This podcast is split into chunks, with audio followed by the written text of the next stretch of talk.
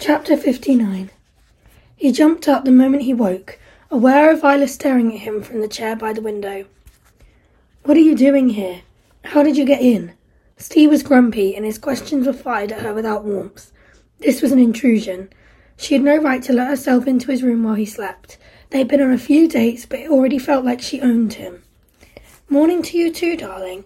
I've been here a while. The maid let me in. That's okay, isn't it? Steve grunted a half response not what Isla was expecting. He was being even less affectionate towards her and still hadn't opened up about his experiences, although she knew his feelings weren't going to just evaporate. He was locking her out because he was still unable to spill his soul to anyone. And Isla was someone he didn't know well enough yet for that kind of intimacy.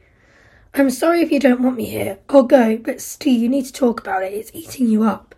I know. I need to talk to somebody. Jared is dead, but I've got nobody to talk to. He almost spat out the final sentence. In one sentence, Steve had crushed her. Isla's face fell and tears filled her eyes. Steve felt immediately sorry, almost regretful. He had no desire to hurt her, but right now he couldn't be responsible for somebody else's emotions when he couldn't even control or understand his own. What about me, Steve? Can't you talk to me? You seriously expect me to talk to you about this? You can't help me. What insight have you got to offer? For fuck's sake, Isla, what are you, 21, 2, 3? I forget. How the fuck can anybody that young offer me counselling for the experiences I have had? Today, Steve Lewis wasn't ready for love. They were only at the start of a new path together when things changed, and as far as Steve was concerned, in that moment everything had changed. Nothing was the same. Her age and world experience had never been an issue before now, but this was not a normal event that a bit of informal psychological knowledge could support. It was not as though watching the first few series of Frasier could prepare somebody for counselling a partner through witnessing history's greatest urban massacre. He needed professional help, and she wasn't even his partner. Not yet. Doesn't everyone want to be loved, Steve? I think everyone needs to at least feel it. He figured that she'd been rehearsing words while he slept, but as she talked, all he heard was white noise. Everybody needs to know that there's someone looking out for them. I'm offering to be that person for you and want to help ease you through these awful days.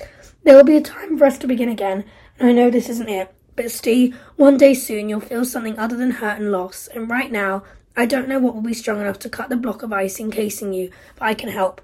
I get that you're struggling. I don't know what to say to you though, at this moment, but might if you told me what happened. Maybe then I could help. I know you were near the towers and your friend is gone. That's so shit. That's really fucking shit. But that's all I know. You could help me to help you by talking to me. We have a connection, right? There's no denying that, so please, just let me in. Steve paced the floor, searching for a response. His fingers gripped his hair, his face riddled with pain. He drew breath, deciding whether he had any words to give her. He crouched down, groaning with mental anguish as the images repeatedly swept through his mind. Steve removed his fingers from his hair, his hands forming tight fists, and the whites of his knuckles were visible. Standing up, Isla could see that his eyes had taken on rage. It seemed like the lovely, charming man now had a burning need to hit something. It was not until Steve saw Isla's terrified face that the calm returned, quickly followed by an avalanche of tears. His chin shivered, pock-marked with a thousand holes. Finally, he tried to speak. Okay, Isla, I'll tell you. Don't interrupt or I won't get through this. Isla went to move towards him, her outstretched arms wanting to offer comfort. Steve put his hands up as if directing traffic. He had to get through this on his own. He reached for a bottle of water and drained it in one. Now he was finally prepared to talk. I watched my friend go into a tower, which a few minutes later was obliterated. Every few words he stopped. This was harder than he had expected. I know Jared died because I watched people fall from the sky. They were trying to avoid being burnt or buried alive and I was covered in the ship two falling tower blocks, one of which contained my friend. He took a sip of water from a second bottle next to him, desperate to keep enough composure to get through this. I thought I had saved a man's life, but he died in front of me, and I don't know if he would have survived if I'd done something different. He was in my arms, Isla, in my arms. I watched the life leave another human being, and I couldn't do a fucking thing to stop it from happening. And the noises, those hysterical screams and the crashing, the noises won't stop battering me. So excuse me if I'm not all lovey-dovey right now and I'm struggling to talk to people about it. And I'm sorry it's not the love story you want where I fall into your open arms and you're the only thing that can save me. This is real life, Isla. Yes, I'm angry. Good God, I'm fucking angry. Isla drew a sharp breath as if to speak, but what could anyone say to that? I saw bodies everywhere and things that looked like bodies that I can't even describe.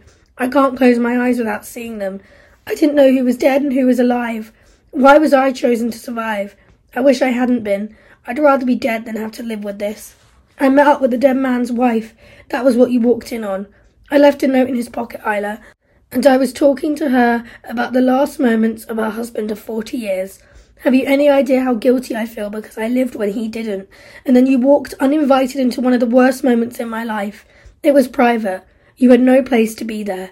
Didn't I give you enough of a hint that I had to do some of this stuff alone? I can't share this experience with you. You weren't there. I'm sorry, Steve. I wish I had been with you. You wish you'd been with me. You wish you'd seen what I did. Grow up, Isla. You want to experience the things that have made me this person? You want to see what I saw? You wish you felt like I feel now? The rhetorical questions kept on coming. Seriously, fucking hell, Isla, what's wrong with you? Isn't this dark enough for you? Do you still think you have what it takes to get me through this? I'm the one who was there, and by the time the sun came up this morning, I realized I was on my own. Despite you being with me. I can't see me shifting this ever. It's never going to change. For all our sakes, Isla, you need to leave and forget me. I can't be the person I wanted to be before this happened. Everything changed when those towers came down. I can't go on as if nothing happened. I don't feel the way I did last time we were together. Don't you get it? I don't feel anything. I'm damaged. You can't erase that kind of stuff. So please, go live in your world and allow me to die in mine. Isla wanted to cut in. With what she wasn't sure, but she knew she should say something. But every time her mouth opened to interject with kindness, Steve cut in. He knew he was going to hurt her, but she wanted to hear the truth. At least he was calmer and finally talking. And I miss my beautiful friend. It was only now that Steve lost the battle with tears. The mention of Jared was too much, and he let the emotion take over. As he closed his eyes, he recalled the breakfast meeting where life had been just fine, Jared laughing whilst nicking a Danish off of Steve's plate. His larger than life smile was the window into his wonderfully wholehearted personality. Their final goodbye, and the moment it all changed and had started to haunt him. And Steve knew he was destroying Isla with every word. Although his heart was broken, he now just wanted her to leave. You're right, Steve. I'm sorry for trying to take care of you. I'm sorry for fucking up at least twice. But in case this means anything to you, I fell for you a long time ago. It felt like love, and when somebody's in love with someone else, they care enough to put themselves out for them. However bad the flames are, I want to help you put them out. So please, if ever you want to talk, let me know and I'll be there. Steve didn't move. Stood where he was, he was managing to partially still hold it together. But he ached for her to leave, giving him the moment he craved where he could fall to pieces in private. One last thing. Fuck's sake, was she never going to go? Like you, I miss my beautiful friend. I never met Jared, but my beautiful friend is you, and once again, Steve, I'm really going to miss you. He watched the door shut before picking up the phone and dialing a number he dialed a thousand times before. It connected to voicemail. Hey mate, stop pissing about, where are you? What happened? You must have got my messages, but I'm going to keep trying until you get back to me. So please call me back. Please, Jared. I don't mind doing the next tour without you if you don't want to do this shit anymore. So we can just be friends. In fact, you're, you're fired. You are holding me back anyway. Steve took a deep breath. Getting the words out was hard, but Jared was the only person he could talk to. No hard feelings about the sacking thing. He tried to laugh but couldn't manage it. We can finish our breakfast and get an early beer. I'll even listen to your murder American Pie on the karaoke. You really can't sing, pal. How did someone like you get into the music industry? You're tone deaf. I'll even support the Yankees. I'll be the biggest Rounders fan ever. I'll move here. We can get season tickets and I'll pretend I know what's going on. Just for you. Because when I close my eyes, I hear your voice and all I can see is you running off, leaving me to pay the bill again. I wish you'd stayed or taken me with you. We could have faced those bastards together. Steve stopped, unable to speak as the tears flooded down his face. I'm so glad to have found you.